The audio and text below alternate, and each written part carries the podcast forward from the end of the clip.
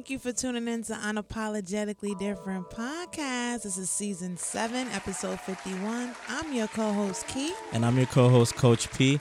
And if you haven't done so already, definitely go back and check out our last episode, episode 50, where we interviewed the one and only Coco Chanel. In the episode, we discuss her fit camps giving back to the next generation, her fitness glow up, being a trainer, and so much more. It was a vibe that episode. A lot of gems were dropped, and she's definitely a friend to the show. So definitely go back and check that out. Facts. I was looking at me crazy because I like saying definitely or not. like seriously, can we not though? OMG. But check out the episode. She dropped a lot of gems on it. And fun fact, she's Jamaican. And from Brooklyn, you heard. Facts. and also too, she is a Virgo just like myself. So shout out to all the Virgos out there. You know, we feed off of vibes and energy. So it was just a great interview, fun loving, and hopefully she become a, a friend to the show. So that'll be cool. Nice. All right, let's get into it. So, you know, Meek Mill dropped the album Championship. Facts. Um, since he dropped the album, I'm gonna keep it 100 with you. I haven't listened to anything else. It's really good. Um, I really enjoyed it for what it is. But we're gonna get into some of the nuances that were discussed on the album. That some takeaways that really coincides with what we've been discussing on our show since we started our show. Yeah. And that's one of the things I could walk away with from this album is a lot of valid points and things that are existing within our communities, especially among black people, that I think needs to be discussed and more for that matter. Starting off with trauma, that track to me was very interesting in terms of the things that were stated. He started off with a track mentioning his mother wanting him to go to Yale, then opposed to him going to jail. As you know, Meek Mill was arrested and he came out of jail recently. We spoke more about this in our previous episode yeah, that was episode number 37, season Yes. 5, Hello Police. So go back and check that out if you haven't done so already. Yes, we definitely talked about him when his whole situation happened and leading up to it, and how people had different mixed reviews about him, and the fact that they felt like he was deserving of it. But after doing further research, it's like actually that's really not the case. It was unjust. So check out that episode. But to bring it back pertaining to the song Trauma, Yeah. One of the things that he mentioned too was when being born and raised in a hood, parents tend to have high expectations for their children by expecting them to beat the odds despite their circumstances, which was in turn what his mother wanted for him by going to Yale. Prison visits with his son. So the reality of his son seeing him in prison and kind of seeing his dad in that light Yeah. and his son um, internalizing that. I think that's very interesting pertaining to young black boys, some young black boys' reality in the hood. So him speaking to that and how that affected him in some aspect and his family dynamic. He took it a step further, which I really thought I was like, all right, I see where you're going with this. When he discussed a black judge, as you know, with his trial situation, it was a black woman judge, and he spoke about she wanted to take away his freedom and in turn he hated his own people. And it's like i could feel that you know your own people being in these powerful positions and you think okay i have a leg up or i have a bit of leverage but to know that they're purposely trying to target you and purposely trying to make you go through the justice system and constantly be bombarded with that kind of um be bombarded with those kind of challenges. I thought it was very interesting that he spoke to that point Yeah. and kind of making a full circle. And you do have some of us in those powerful positions, even though we're there. That doesn't really mean much of anything. Some of us are conscious, some of us are not, and it ties into the crab in the Some of us are in the sunken place. with the red hat. no shade, no tea. Uh, in terms of like crab in a barrel mentality, and I think it's very pertinent that he spoke to that and the fact that when you when those situations happen to you as a black person and make you hate your own people and in some instances have self-hate which is something that we don't discuss frequently within our communities. So I thought that was really interesting that he highlighted that point in the song. A lot of times we always say it's about us being in certain positions. I always said it's not about quantity, it's more of quality. Yeah. If you're gonna have a black person in a powerful position, I want you to be a conscious thinker. I want you to be woke. If you're gonna be in a sunken place, I- I'd rather you be in an inferior position because you're not doing anything. You're not doing just to our community. So to me, it doesn't really make sense. And that's why I'm always big on the quality more so the quantity. So the fact that he spoke to that point pertaining to that situation and um and even in that episode, we kind of dived really deep into that previous episode about how it led up to that and how like the little minor things that he did kind of went against him. Him He wheeling, could be a popping a wheelie. Like, Like- that's insane. How like you- it was insane. Yeah. And then the cops lying on him on trial. It's like, wow, y'all really trying to keep this man behind bars. Like seeing that he came out of the hood and trying to make something of himself. So I I definitely found that to be interesting and how he tied it in, moved it into the song. I thought that was really important. And in regards to that, when we are in those positions, like we're trying to prove to white people um, our value. It's like by me imprisoning or trying to hinder another black person from being successful, it it aids in part to some white people who have that perceived conceptions of us and also feed into racism so that we're feeding into that systematic form of oppression.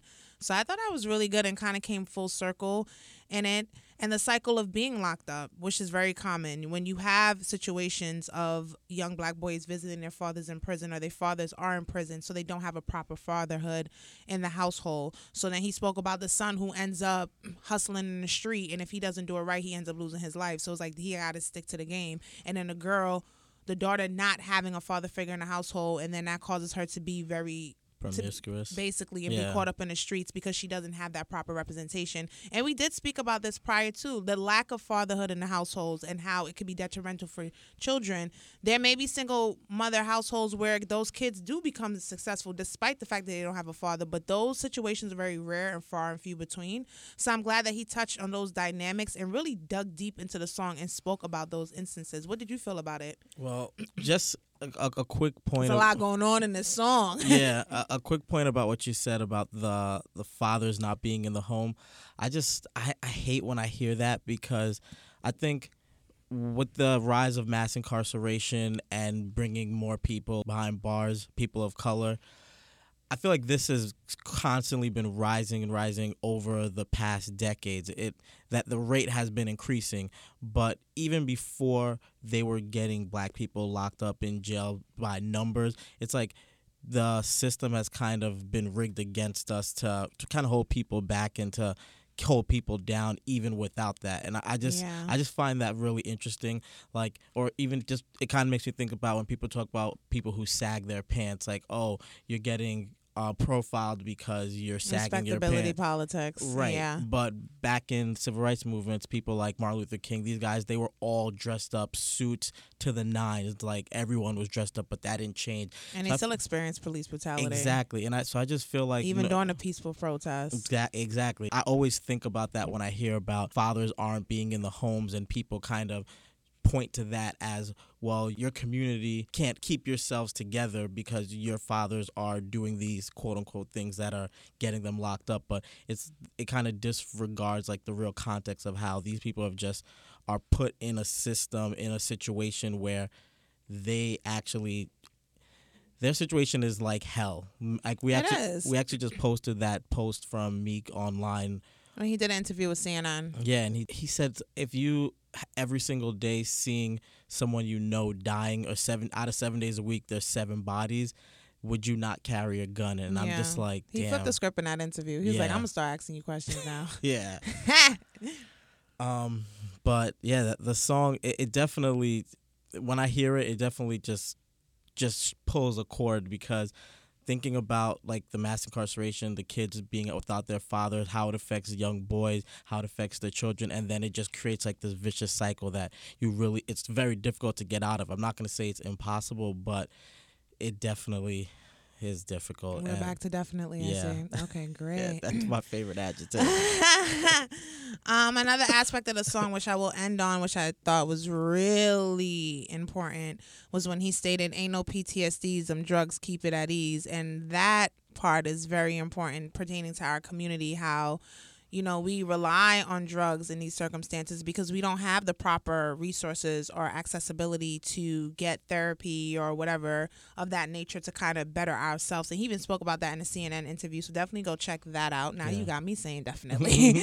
Um, check out that interview but i think it's important because you know pertaining to our community we turn to drugs, you know, whatever those drugs may consist of of your choice to kind of ease the pain. But it's like it doesn't really solve anything; it just numbs it. And it ties back to when we discussed the J Cole um, album and we discussed meditate, not medicate, which is very important. Try to find alternate ways of dealing with pain um, in our communities without really going to drugs. But as I stated before, it's easier said than done. That yeah, really. Because if you're going through all of the things that he's discussed in the song, and you're actually an individual experiencing these things, or even being close to home with these matters, it's easier to say, "Oh, go see this, go see that." But if you don't got the funds to do so, or you working so much you don't find the time, or you can't even do it, even if you wanted to, it's like where is that commonplace you know what i'm saying? Where do you find that space where it's like okay i need to find an outlet that's going to be safe and i'm going to be okay and secured but it's going to give me some form of balance. Right.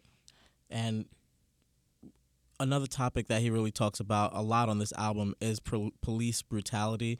And one of the lines he says they shot that boy 20 times when they could have told him just freeze could have put him in the cop car but they let him just bleed. And that from what I, from our understanding, he he was referencing the Stephon Clark shooting yeah. out in Sacramento, and actually just even saying his name and it just makes me relive seeing that actual footage of the video where they literally shot the shot the young man 20 times. And you didn't hear anything. There wasn't any movement. And he was just out but can we say where out. they shot him at though?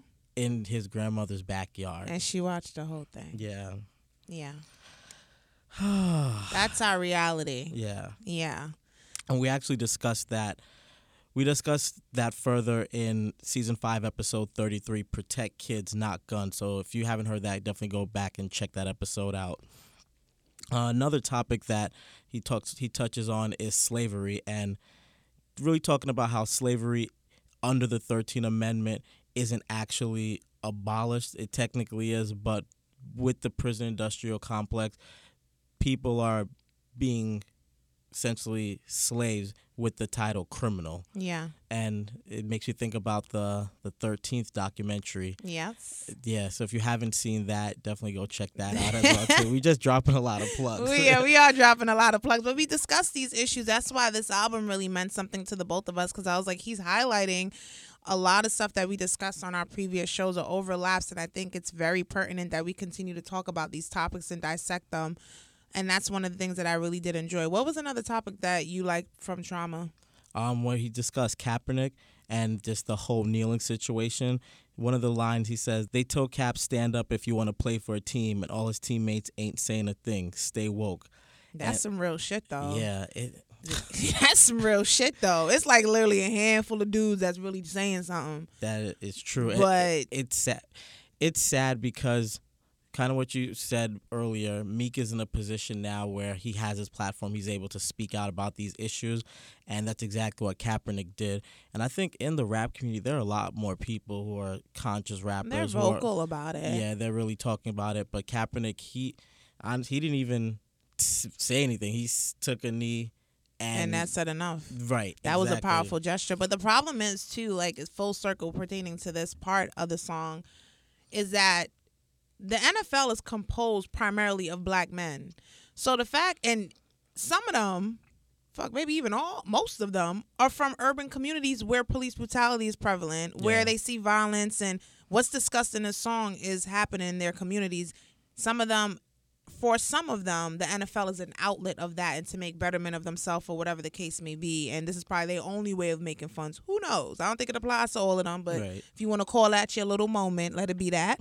but the reality is, is this industry or organization, because that's what it is, is primarily of black men. Yeah. And you only have a handful of black men that's really speaking to what's going on in the communities, even though they have the platform. And the rest of y'all have the same platform, but y'all not even speaking about that. And to me, I look at the NFL real talk as slavery. Because if y'all not speaking about these issues, it's like the owners are definitely putting you in a predicament or position where you're silenced. But yet you got to go play the game, and who's profiting a good significant amount of the money, the owners. Yeah. As much as the players may make, and then come to find out NFL players really don't make as much compared to like NBA players.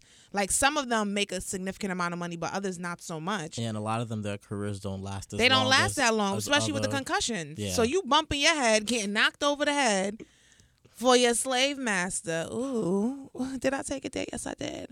And you refuse to actually stand up and say something or kneel for that matter Yeah. pertaining to these matters, and you got a handful of dudes that's doing it. So the fact that he dropped that line and was like, "Yo, stay woke," just look at all of that. That to me, I was like, heard you.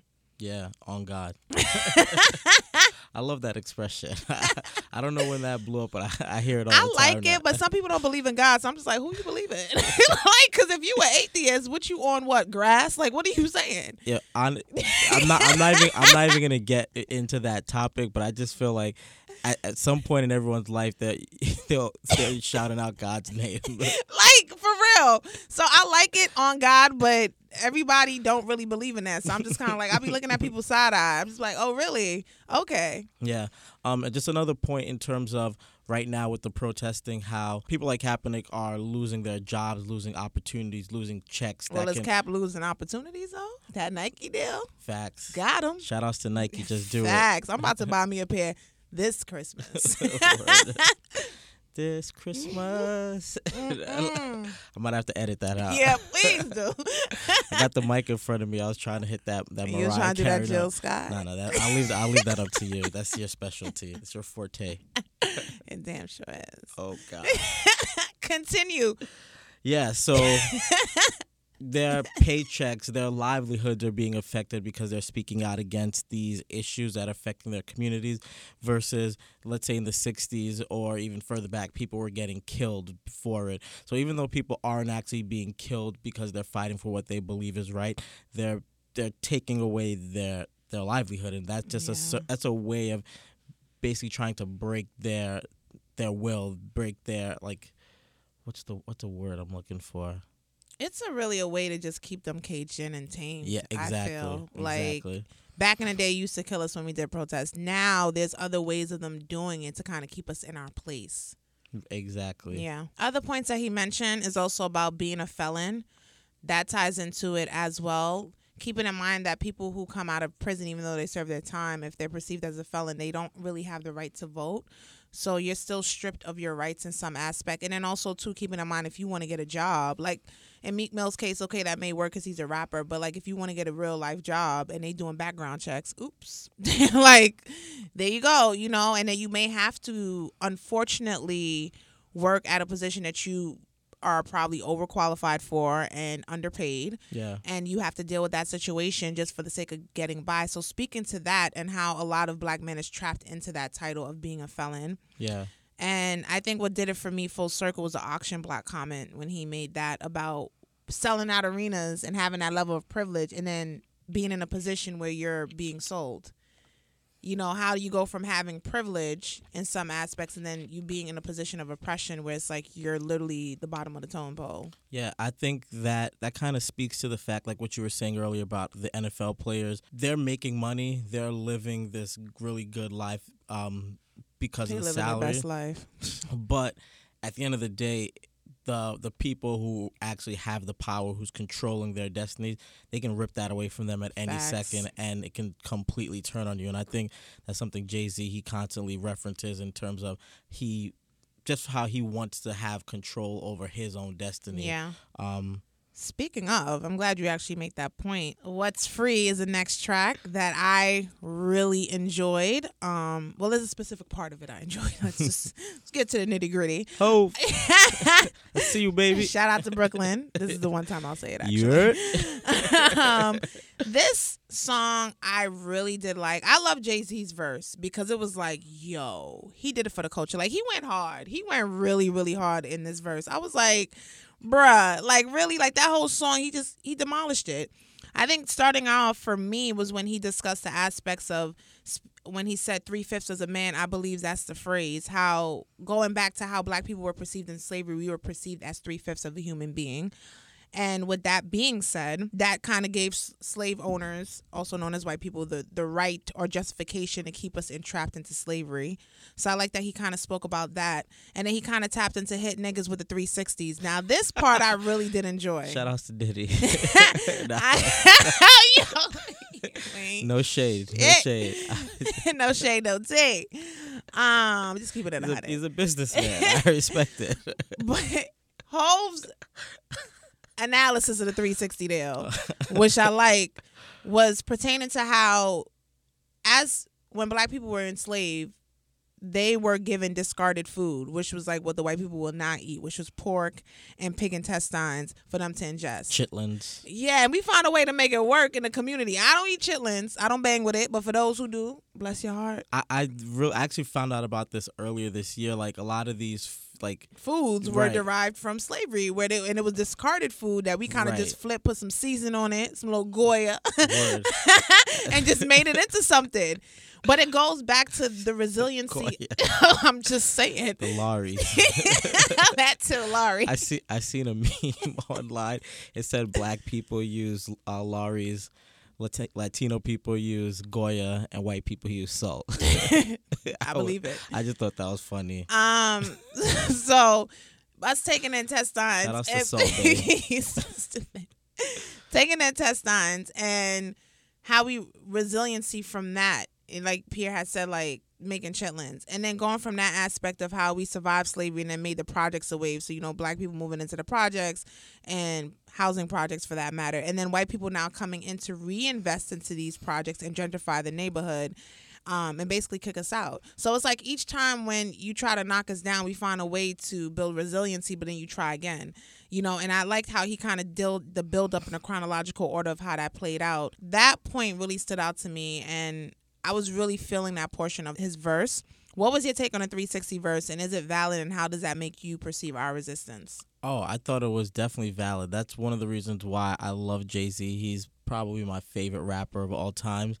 Um, he he's always dropping knowledge, and it makes me realize it sucks the things that we've gone through as a people um, throughout our throughout our existence. But I think that that resiliency is something that is special about Black people because we've gone through slavery, we've gone through Jim Crow laws, we're, we're going through police brutality now. Like, it's always something, and it's like no matter what we're going through, we always find a way to to actually rise above it. And granted, we're not where we want to be. We're not 100% free and things aren't perfect right now. But I think because of those experiences that of our ancestors and what we're dealing with now, that it, it has something special inside of us. Then that's why I, I personally love being black. Like, so I think it's lit.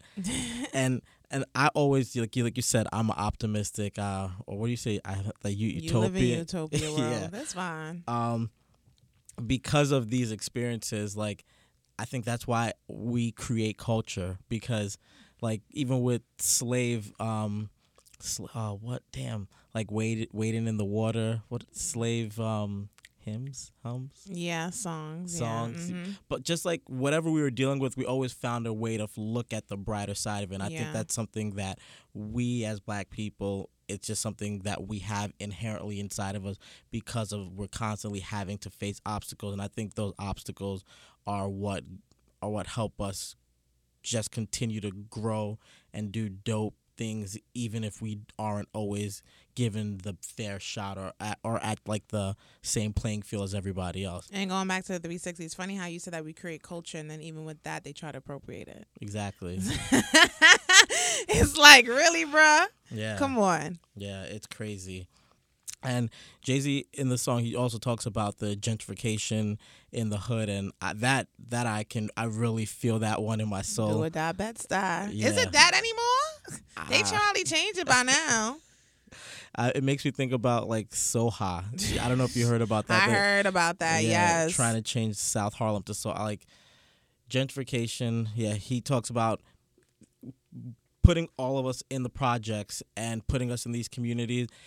And it's like they they created these ghettos, they created these communities to put us into to kind of try to hold us down. But Yeah. again, the culture, the things, the music, the the food, the things that come out of these these hoods, these these neighborhoods, it's still just dope because of that resiliency that we speak that I, we were speaking to earlier and Can you speak to the neighborhoods in Brooklyn that has been gentrified?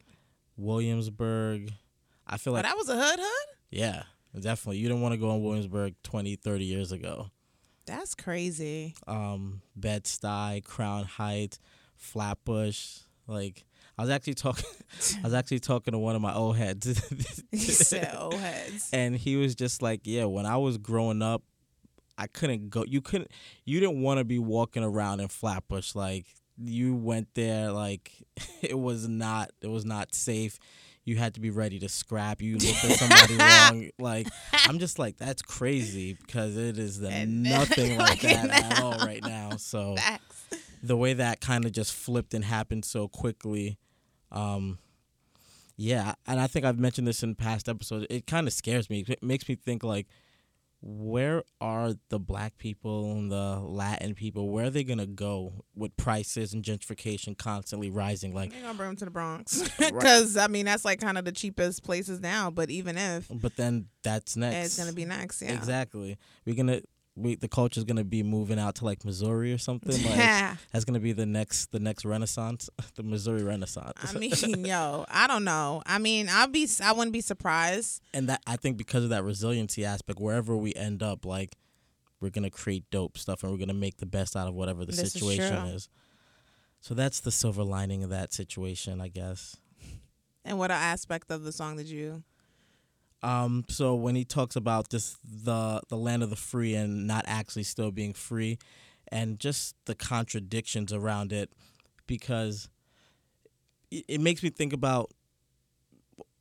Let's say you get caught up into the system, which is what happened to Meek Mill with the, with his, um, getting arrested Yeah. once you go on that probation or you take one of those guilt those guilty pleas you're basically your life is over Mm-hmm. or just being in a community where you ha- are affected you were affected by stop and stop and frisk Yeah. it's like you're a person of color you're living in these communities but you're unjustly being unjustly being targeted because they're trying to make your life that much harder and trying Yeah. to get you into the system and it's just it sucks and just it makes you think of a stat like the United States we're about 5% of the population of the planet but Mhm. we have 20% of the the prison population for the entire planet which Yeah. is insane and you're the land of the free Mhm. but you have one fifth of the people on the planet in jails Yeah. like that just in itself just like there has to be an asterisk next to that land of the free asterisk Because it doesn't apply to everybody. Exactly. Exactly. Um and then Jay Z talking about the the three fifths of three fifths of a man kind of just breaking that down. I know you really like that part. Yeah, when he broke it down and, and the formula and how he did it, I was just like, whoa, I was really blown away by that. How did you perceive it? I just thought it was dope because honestly, what I thought of was how he's like, he's someone I look up to. He's a businessman, and he's just talking about. He just went into the numbers like, I own hundred percent of Tidal.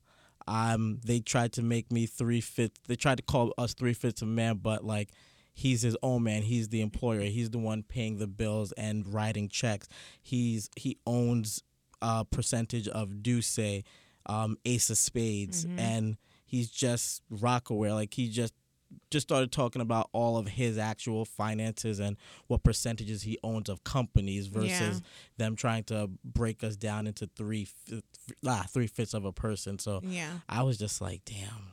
The play on words I think was very unique and Yeah. especially how he broke down his businesses and how it tied into being three fifths of the human being.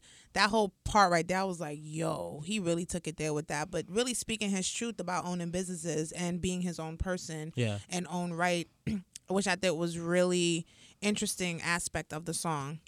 Yeah, and then going into the this the, one of the lyrics he actually talks about Michael and Prince comparing him and Kanye West. I feel like that would have been your favorite though. To be honest, I I didn't get it at first. I Mhm. actually he tweeted about it online. because people was like, like, I was annoyed with the tweet because it was like that's what y'all took away from the song. Exactly. And it feel like that's what his tweet was about. Was like, really, like, go get Meek Mill's album. I'm like, this is what y'all listened to the song to do, and this is what y'all took away from the song. Like, there was so much more like great nuances set throughout the song and this is what people are like about. And i'm like y'all really not listening to listen. Y'all listen based off of popularity and what's gonna move people and have us talking. The other aspects of the song that he said that we talking about now that's what y'all should be talking about. That's what should be like tweeted about you know, the Kanye aspect of it or the Red Hat to me, that's so minimal. I was just like, all right, because we Yeah. know where y'all going with it. Y'all gonna eh, going back to your point about what you're about to say, but it's like I was kind of annoyed with that. I was like, this song had so much more material to work with that could have been discussed and could have went on a viral viral scale than opposed to this little one liner. Yeah. And he he basically was like, they don't like seeing us win together, and They don't. Yeah, and it's it's trying to essentially tear us apart from within, and it's crazy because that's a tactic that's just been used for for, for Years. years now. Like even with um with Your mind is not here today. Like no, you no. keep forgetting stuff. I'm like, bruh. I, I'm just like with the FBI throwing people into Malcolm X organization Yeah. to just kind of sneak in there and infiltrate. It's just like they've always found ways to just pit us against each other, and but that's honestly that's I think that's where we need to That's been together. ingrained since slavery too. yeah, I think it was in slavery in New Year's. I believe it was one of those days or holidays where they will pin two slaves together, black people, to fight with each other to the death, and that's always been like a um kind of. But if you see Django Unchained, like you know what I'm saying, like. This always been a thing, you know, so it's been ingrained in us for years, and then Jackson. boy it has been ingrained for years and then it's like and then we still have that mindset and crab in the barrel mentality. And also ties back us pinning us against each other tying back to what meek mill said about the black judge woman judge you know like this is what happens and this is what they try to make happen and do. And that's why i didn't like with the cnn interview that he had because i feel like that commentator shouldn't have interviewed him because he was like missing certain things and he was like what do you mean by they? and what do you mean they're all trying to pin you guys? I'm like if, really? Like really? Like are you paying attention to what's going on in society and what's going on now with black people and who's in prison? And even Meek Mill's mentioned on another song too like you know they put more of us in prison than they are in schools like so let's talk about it like cut Yeah. the shit let's talk about it let's talk about the demographic that's being affected it's black and brown people okay like let, that's our reality so i thought that was I can't lead with bullshit. Shout out to Viola Davis. shout out to viola davis that speech was epic we also got that posted on our social media Another plug. Another one. Another one. um, yeah. So after hearing the verse, like, do you think do you think people were just actually trying to pin Kanye West and Jay Z against each other, or like what was what was your thought about that part I of it? think honestly, with that whole, I the reaction from the song Mhm. when he had to when Jay Z tweeted it, I was like, I know why he tweeted, and I was like, this is annoying, and I think overall society or some people, not all, like the fact that they are pinned against each other, but I feel like Jay Z's taking a route of I. It's not me against him. We're in our own separate lane. You Yeah. want to wear red hats? I'm over here building Yeah. my businesses and you know trying to let them know what time it is. Like yeah. and being my own person. So I think that I don't necessarily think it's a matter of them like internally having issues with each other and that's I just think they're just two separate people in a sense of how they're growing into their mindsets and conscious ways of thinking. I think that society to some extent, not all of us feed into that, or the media like the fact that they're pinned against each other because it creates conversation, it creates dialogue, and oh, it's it's fascinating. But I think on a lower level, of a more simplistic level, they're not. Like I Yeah. think Jay Z stand in a place like I think diff- this way, you think that way, and that's perfectly understandable. Yeah. Like it is what it is, you know. And I think he definitely put out there like they he's still Kanye West is like his little brother. He still Yeah. has love from him, even if they're not necessarily making music or hanging out. They still have love from a distance. That's actually, I mean, we actually talked about that on the last episode with Chanel. Just realizing like you and people might be in different places, different mindsets. That Yeah. doesn't that doesn't necessarily mean that there has to be friction or issues. Just that you guys can have love for each other from a distance. Not because you you don't have you have a limited amount of time and energy in a day and you just have to be conscious about how you're spending and conscious about it, and I do think the media feeds off of that. They like it, and that's why. And that's why I was so annoyed with it. I was just like, this song had so much more value than opposed to that aspect of it. But I do think that they like to see. I mean, I would love to get another Watch the Throne album, but if it doesn't happen, That would be fire. it'd be like that's the time. But it, I would love to see that collabo happen. I ain't gonna lie. So one of the lyrics from the the, the that song that got me kind of hurt was when Jay Z said, "Look at my hair free, carefree. Niggas ain't free. Enjoy your chains. What's your employer name with the hairpiece?" like for me, Your employee got a earpiece. no, no, no, no. Well, I thought I thought about Tito Hitler, and so I just thought that was funny. oh yeah, exactly.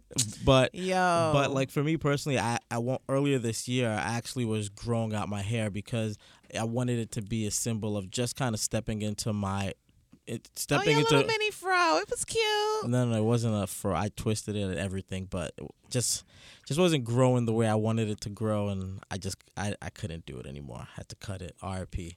I just got the baldy now. Natural hair is not for you. Huh? It requires maintenance. It did. I've having to wake up and not just it be was able looking to a little walk. dry. I was telling you about it. It Oh, needs some oil, I some know. moisturizer. Maybe I could start over and just start do it right. I mean, do what it do. I need a, need a woman like you in my life, Key, to just help me Well, no. along. I no. Your no. hair's always looking moisturized. I do what I can when I can get it done. smell like smell like shea butter up in here. and coconut oil.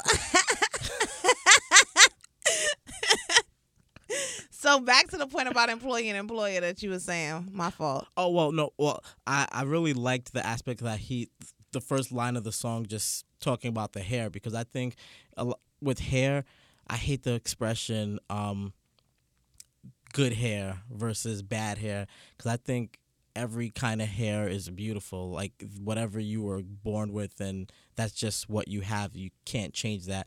Like if it's a huge afro with coarse hair or curly or baldy, I think Did you always think that way? definitely not. Okay. okay. I was definitely in the sunken place Oh. a few years ago, Oh. but now just like I appreciate all of it. Like Thank God I took you out the sunken place. Nah, Shit. I, you didn't take me out the sunken place. I didn't take you out the sunken place. I came out of the sunken place and you were there and you grabbed my hand. And yeah.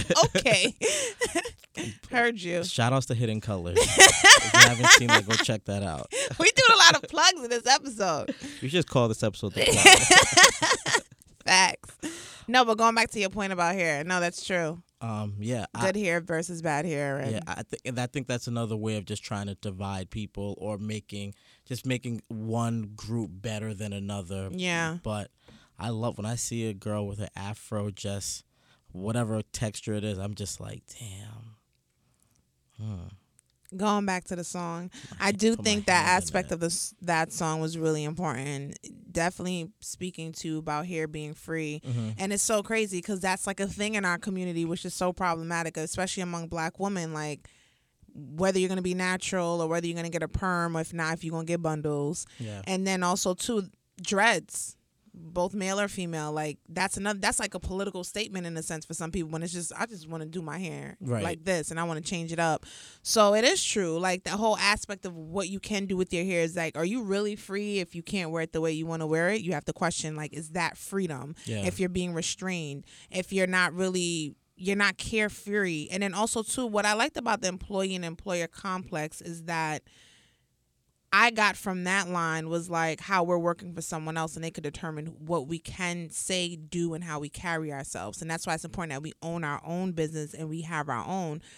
I believe we just discussed this on a previous episode about owning and having our own and being entrepreneurs. And you know, I our generation, I feel like we're really tackling entrepreneurship a lot. Even the people we've had on our show, all of them has been entrepreneurs in some aspect of their lives, whether it's part time or full time. They're really taking it on.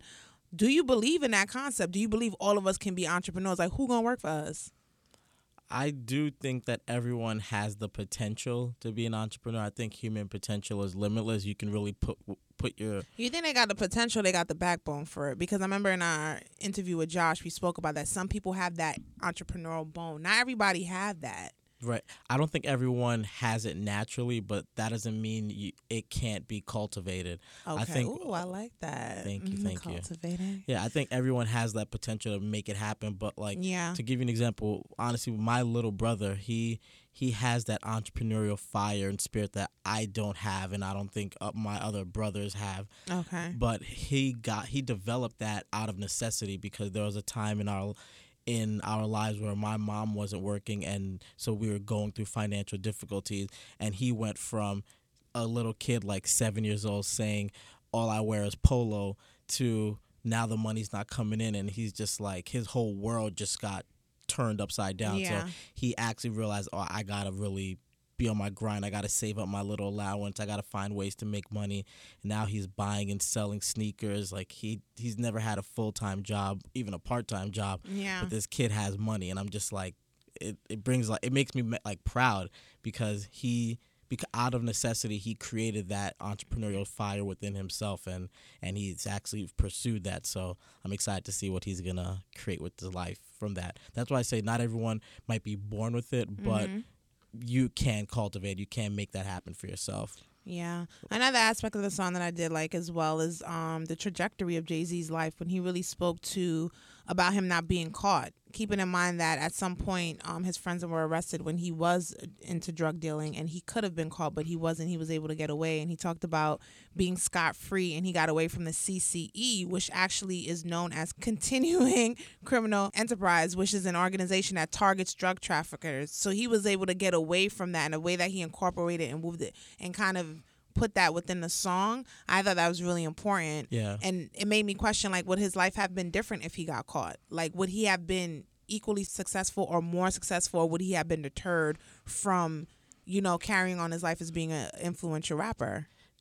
uh, to be if he had gotten caught i don't think he'd be where he's at today I think he would be. a bill he's about to be a billionaire that's I think he if he had gotten caught, but I don't know what the circumstances would have been if he got caught. Like if he had gotten released eventually down the line.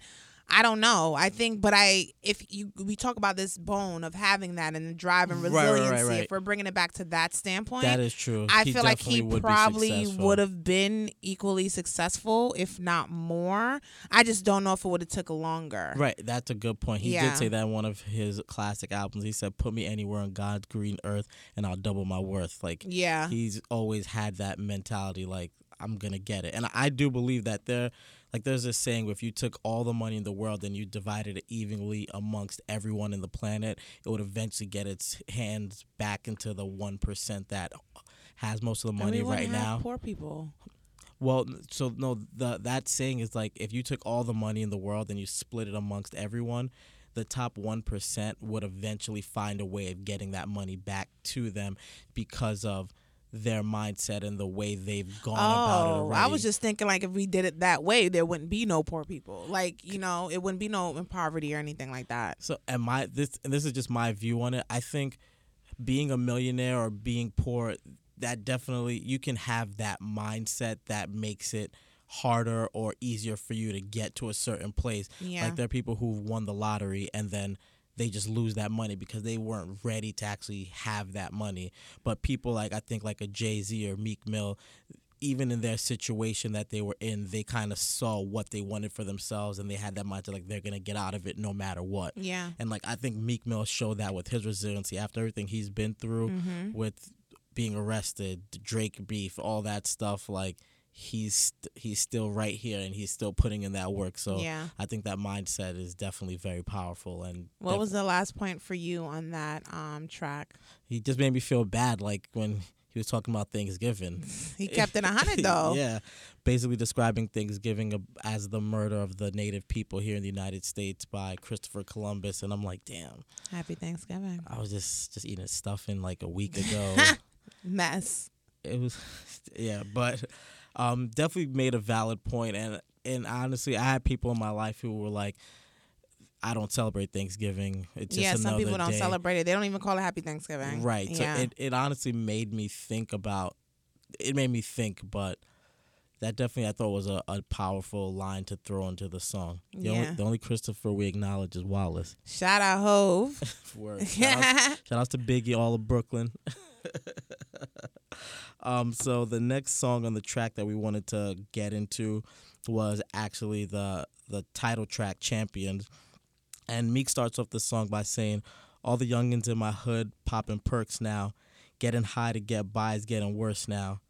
You got to tell them put them guns and the perks down, then them gels got 10 yards in them. It's a first down.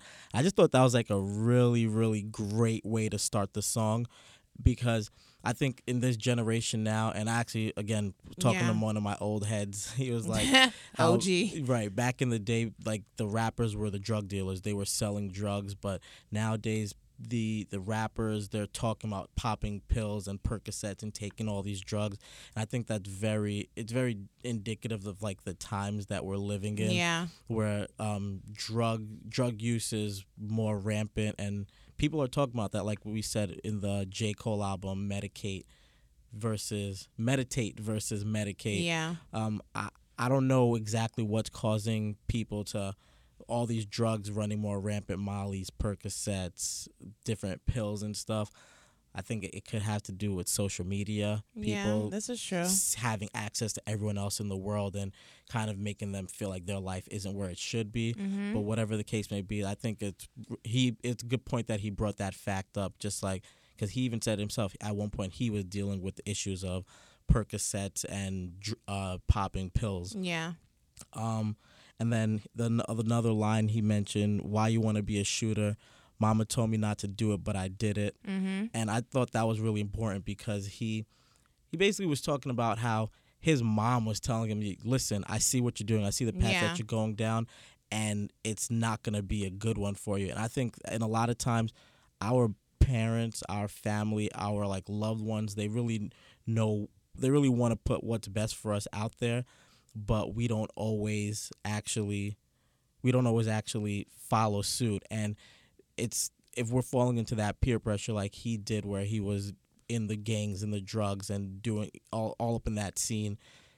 Once he did get arrested, he talks about that during the songs how he he wasn't actually getting um, the support from the people that who were supposed to be his man, the people he Yeah. was following, but his mom, the ones who loved him the most, who were getting affected the most by this, and was there for him the whole time. Like they were there from him telling him not to do it, but then they were the only ones by his side when things actually hit the fan. But I think that tends to happen a lot, and I noticed that within our communities too, with um guys. Y'all are so loyal to y'all friends, and I get it, but it's like sometimes things happen, and it's like your man's ain't there. Yeah. Like I had a dude tell me that he rather have female friends because he felt like they were more there for him than his male friends. Like if things went left, they were more supportive and they were more genuine and they cared more. I feel like with guys, I'm not saying that you don't have real guy friends out there, but then some of y'all, y'all go so hard for y'all guy friends, especially in the hood, and when drugs and money's involved, and then when things hit the fan, there's no one in sight. And to me, it's like that's very telling of the kind of friends y'all have. But then when you on the top and you in a club twerking and working, and you got strippers, all your boys are lined up in in photo ops, and you know they on IG throwing up money.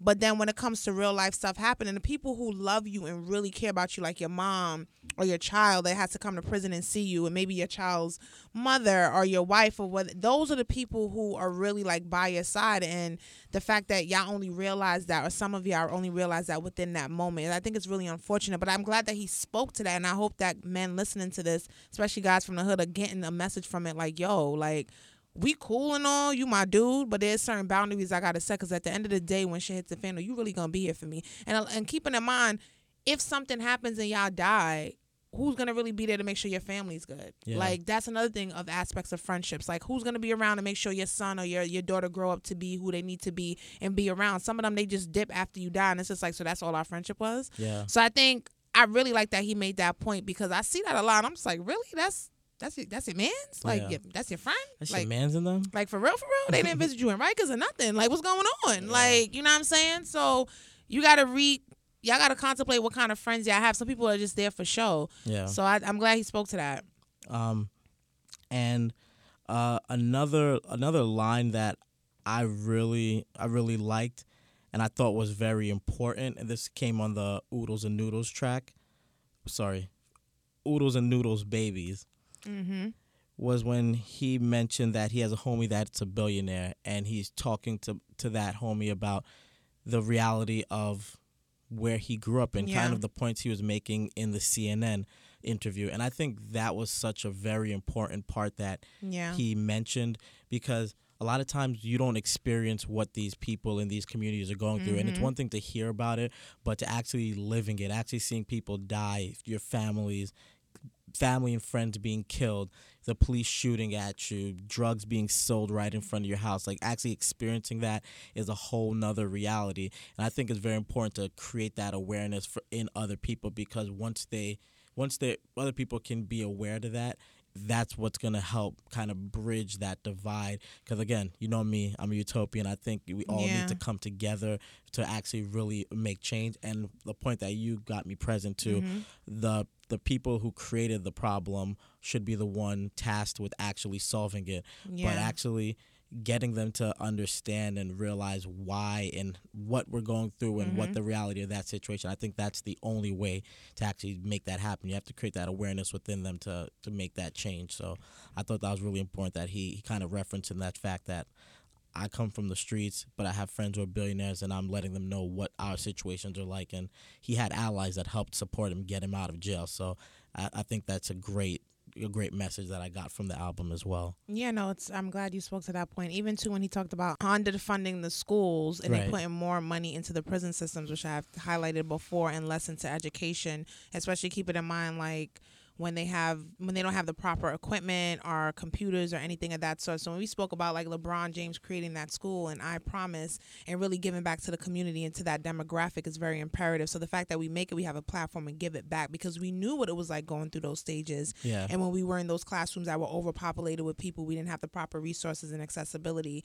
And then they automatically write us off as, oh, you're not intelligent, you're not good enough, or they probably put you in special ed. And it's just like, no, I just didn't get the attention that I needed. And then some of these teachers are really not equipped to handle these schools, Right. which is a whole other problem. So I'm glad that he spoke to that point.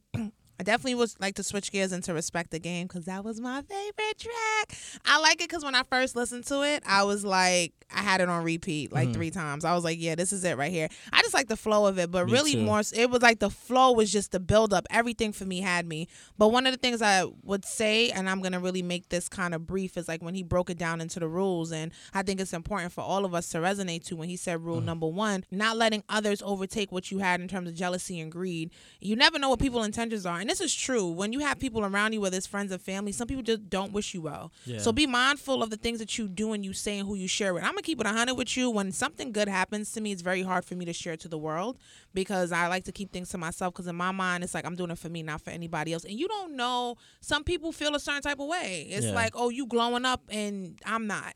You know, that's why this whole perception with social media, a lot of us feed into that. But the reality is that may be that person's chapter to glow up. You don't know what they did to get to that point. They may be, be deserving of it, and your time ain't there yet. And when Yeah. your time does happen, do you want people to hate and be jealous of you? Right. Nah, you don't need that energy. I like when he dipped off and said rule number two. When you reach a certain level of success, there will always be people who want to take advantage of that. Yeah. You know, you have people around you who I'm a firm believer in. If you didn't starve with me on the come up, you don't have a seat at the table. Okay, you can watch us from outside though, but you don't have a seat at the table. I'm gonna keep it a hundred. Like you got people who be like, "Oh, I know so and so," and then you glow up, and it's like, "Oh, we had a conversation." you don't know me, like you don't know my life, like so. Being mindful of the people and energies you have around, which we're gonna get into further when we talk about the book. Yeah. And I like when he mentioned rule number three. It's easy to make money, but it's another thing to save money and pay your future self. This is very important. I think it's very mindful that we know pay ourselves out. I heard the saying that when you get a check or whatever check you get, whether you're an entrepreneur or you are doing a nine to five have a salary, pay 10% to yourself Yeah. and start building and saving in that aspect or figure out a saving system that works for you but you should have something to fall back on in terms of you um, having some kind of savings and also investments. That's something that we need to talk about more and be more involved in. Jay-z spoke about in 4-4 album about buying art and how you could double up and you know you could invest in art and then down in the long run you could flip it and it becomes something and that's just one thing Yeah. One avenue. that's right just there. one avenue of making money so yeah respect the game y'all Yeah, uh, just to, just to end end on that point, I think the album was fire. We did we definitely didn't discuss some of the more turn up ratchet tracks. We just more we went into more of the conscious and just because that's just the, what we talk about on our show. But overall, the album was fire. I loved it. Shout outs to Drake. They they they came together. i'm glad they came together Squash the beef. I'm glad. I'm glad it didn't be a Tupac and Biggie thing. I'm really, and I honestly, because like even with that, when we still see the documentaries about Tupac and Biggie, they still solving their murders. I'm like, all right, yeah. like it's. I'm glad that they came to a point where they could be very peaceful. But I just want to ask you this before we end: Do you perceive Meek Mills differently now after all he went through, and also um with this album? Uh, definitely. I do think he's someone who has resiliency within him. He doesn't stop. He he's a grinder and he's gonna put in work. No matter what obstacle comes in his way, he's not gonna lay down and he's gonna keep on fighting. I, I definitely am very curious to see what he's going to create with the rest of his career because he has a long life ahead of him and he's aligning himself with billionaires like Robert Kraft, Jay Z, Joshua Harris. Like he's he's definitely on a great path right now, and especially because of the difficulties that he's felt, he's been put in with in terms of the justice system. He's using that and his platform to put a message out there, and I think that's a beautiful thing. And we need more people to follow suit. So I applaud him. No, I I definitely look at him differently from his situation that has happened and also with him dropping this album. I like that it was kind of a mix of a little ratchet so you could twerk a little bit, but then it had it gave you that that conscious feel on the flip side. And the conscious aspect of it is what I really enjoyed the most because I was like it resonates a lot what we discussed. And we didn't get too deep in a lot of the songs because a lot of the meanings behind them are overlapping. Right. It's just that he he kind of articulated differently. Right. And also you gotta keep in mind the beat and the flow of it. So the transitions were slightly different. But we definitely touched on the nuances, the overarching stuff that is very imperative and that happens within our community. So that's one of the things that I really did enjoy. But it's a great album. Like I'm not even gonna lie, I really enjoyed it. I'm still listening to it, and it just giving me that energy too. Especially when I'm feeling a little down and out, it gives me that boost be like, yo, go hard. Yeah. You know, when you when you see someone like him and a Jay Z, um, over conquer their fears or the situations that they've been in. It's just like you could do it too. You know what I'm saying? One step at a time, of course. So that level of resiliency and kind of moving forward and not letting anybody stop you and get in your way, feeding the energies that are around you and being pertinent of the people that are around you. I'm really big on energies. So I'm glad that he spoke to that and that point. So if you haven't listened to the album, definitely go check it out and let us know what you think about it. Definitely hit us up and let us know. And speaking of energy, we're just going to transition into our book review. Um, this book we actually read was The Celestine Prophecy let me pick it up. by. James Redfield. And I love this book. I, I actually read it Mhm. about a little over a decade ago. And it was the first book that really introduced me to the concept of spirituality and energy and kind of just finding that in my own. And I, I, I loved it. So just to give you some quick takeaways that I, I took away from the book, I love the fact that it, it really talks about having you follow your intuition and just kind of listening to that inner voice to kind of guide you into where you want to go and what you're trying to accomplish with your life. I think a lot of times we get caught up with the distractions and what other people want for us and for our lives. But it's really important to kind of just be present to what that inner voice is saying and where it's guiding you. Um, also, just really getting present to the power dynamics and struggles that human beings have. Like when you're having conversations, whether it's parents and the kids or friends or a teacher, like they in the book they talk about the energy and how people like to try to suck energy from other people and and it kind of sounds esoteric until you That's actually read word. it. That's a big word. But okay. but after like reading the book with my friends, like energy became like it was a staple in our conversation, and it made me get to the point where I'm like, I don't want to drain people's energy. I don't want anyone to feel bad or weaker after having a conversation with me. And you can actually have conversations where people come out of it on both sides feeling better, feeling happy, feeling powerful.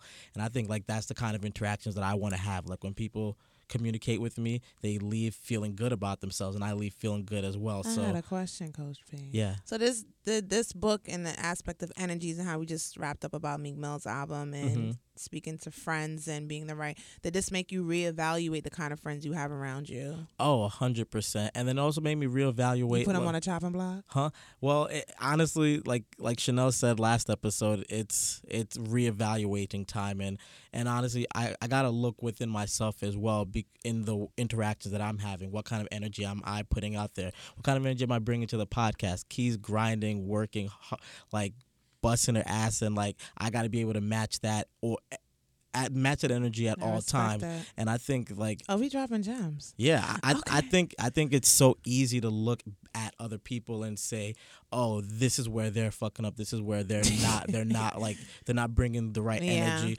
But I think a lot of times we don't stop and like, okay, what what's my energy like? What am I bringing to the table? What how do people feel when they're around me? Like, and I think that's probably where I want to start looking more internal because it but I think you will only really know until you ask the person. that's a good That's point. a starting point to ask them, hey, what kind of energy do I bring to you? How do you perceive me? And then kind of build and go from there. But be open to constructive criticism. Definitely. Because they could tell you some shit and you be like, mm, and you may go left with it, but you have to be open to have those dialogues. And that was some things I learned throughout some of my friendships, having that open conversation. Some people can be receptive while others are not. I've had experiences when others weren't receptive and they didn't make it. They didn't Yeah. make the cut. Yeah. Kudos.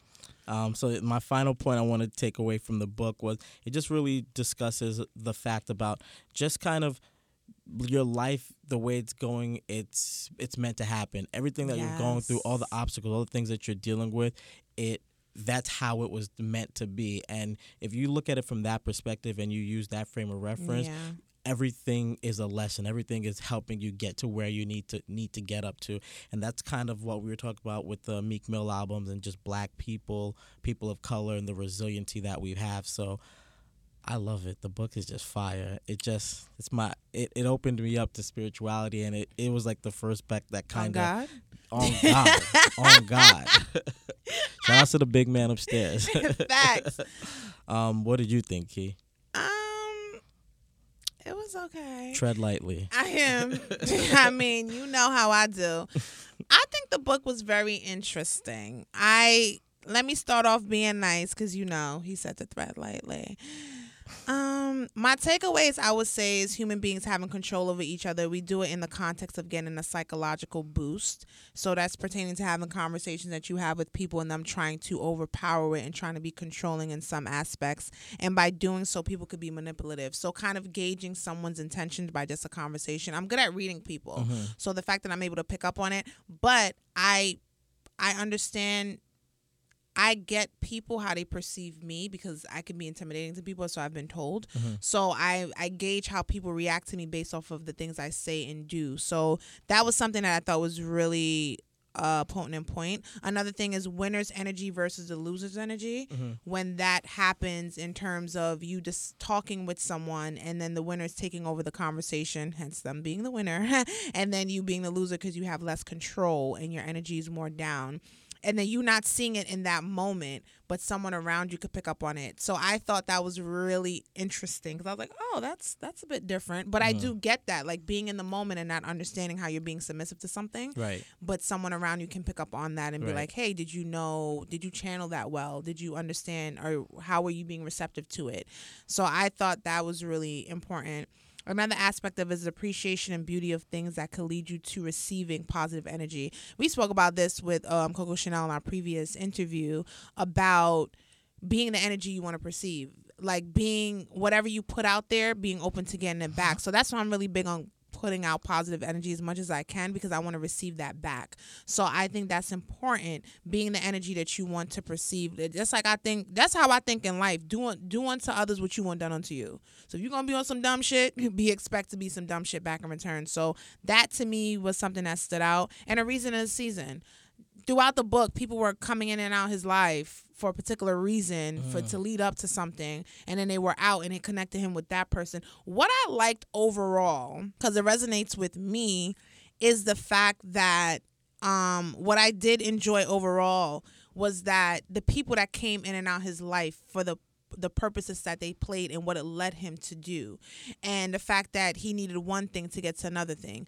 That's what i liked about it you know because i always look at things like that like why so and so here? And how long you gonna be in my life? And i noticed that you was here for several years and then you were here for a couple months. And you know in a sense of what purpose you play and value. So that's what i took away from the book and your trajectory of life you know people that play a position and what their parts are and how that affect where you're going in your life. And that's one of the things i did like and forming habits and kind of trying to dismantle those habits and how they could take time. Now what i will say is those were my takeaways. But what i would say is i didn't really enjoy the book heavy because i just felt like I wanted it to dig deeper into more of the conversation that we had now around it, like the meanings. I just felt like it was just too much with him traveling from one place to another place, this person disappearing, this person coming back, and this person having a manuscript, and then this person not having it. And it's like who like who to trust and who not and who's telling the truth. I was just kind of like, this is too much. Like the, the the core values of it, like I get it. The energies, I feel like it should have dig deeper into that. I feel like it will have like a paragraph or two about it, and it'd be like, oh, he met Sanchez, and I'm like, listen.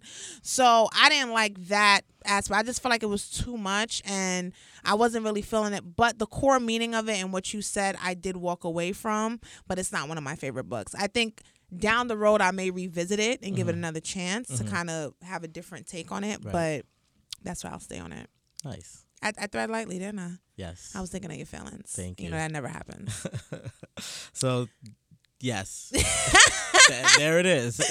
Celestine prophecy. um. So, hey guys, we're nearing the end of the episode, and we want to just remind you guys that we do have an active Patreon account now, and we're constantly working to bring you guys great content, new ideas, and amazing guests that you can learn and grow from while still talking about real issues like we did on today's episode. And with that being said, if you guys like the product we're putting out there, we would love and appreciate any support that you could provide via our Patreon account. And as a reminder, we have a $1 tier if you just love the content and you want to support us. We have a $5 tier that allows you to get early access to episodes and content. And then we have the $25 tier if you want to have a one on one coaching session with myself. So any support really would mean the world. And we love you guys for riding with us for seven seasons now. And we have more great guests in the books. And we can't wait for you guys to meet them and working on some really cool, dope projects that we can't wait to roll out. So Facts. make sure you continue riding with us and stay tuned for what we have in store. And please do keep in mind you get the one on one with Coach P. So take advantage of that because some of these um honestly life coaching sessions can be pricey as we discussed earlier in the episode about when Meek Mills talked about seeking help and stuff like that. It may not be beneficial for people because of money being a factor and also having time but the fact that you get a like a little like 30 minute of time to speak with coach P about where you're at in your life and trying to reevaluate things and breaking habits as that was lovely discussed in the book like take advantage of that opportunity. So really reach out and try to get that one on one. And for the ladies out there, you know you want to get that one on one with Coach P. You see, he, Oh, he flexing his muscles on the IG story. You gonna be doing more of that this week? Definitely. I- I'm sure you are. Definitely. Mhm. Um, so once He again, like y'all in DMs. now he want to act shy. All right. Oh. God, I'm blushing. I'm too dark. You can't see. I'm, I'm turning. I'm turning red right now. To call you midnight. Yes. Literally. Uh, so once again, guys, thank you for tuning in. Make sure if you haven't done so already, purchase that ringtone playing all silky smooth in your ears. For Android users, you can purchase that at the Tune Store, and for Apple users, you can purchase that at the iTunes Store. You can also follow us on Instagram and Twitter at unapologeticd underscore. You can make donations to our Patreon account by searching unapologetically different. And finally, you can find all our shows on iTunes, SoundCloud, and now Stitcher by searching unapologetically different. Stay tuned for our next episode. Bye.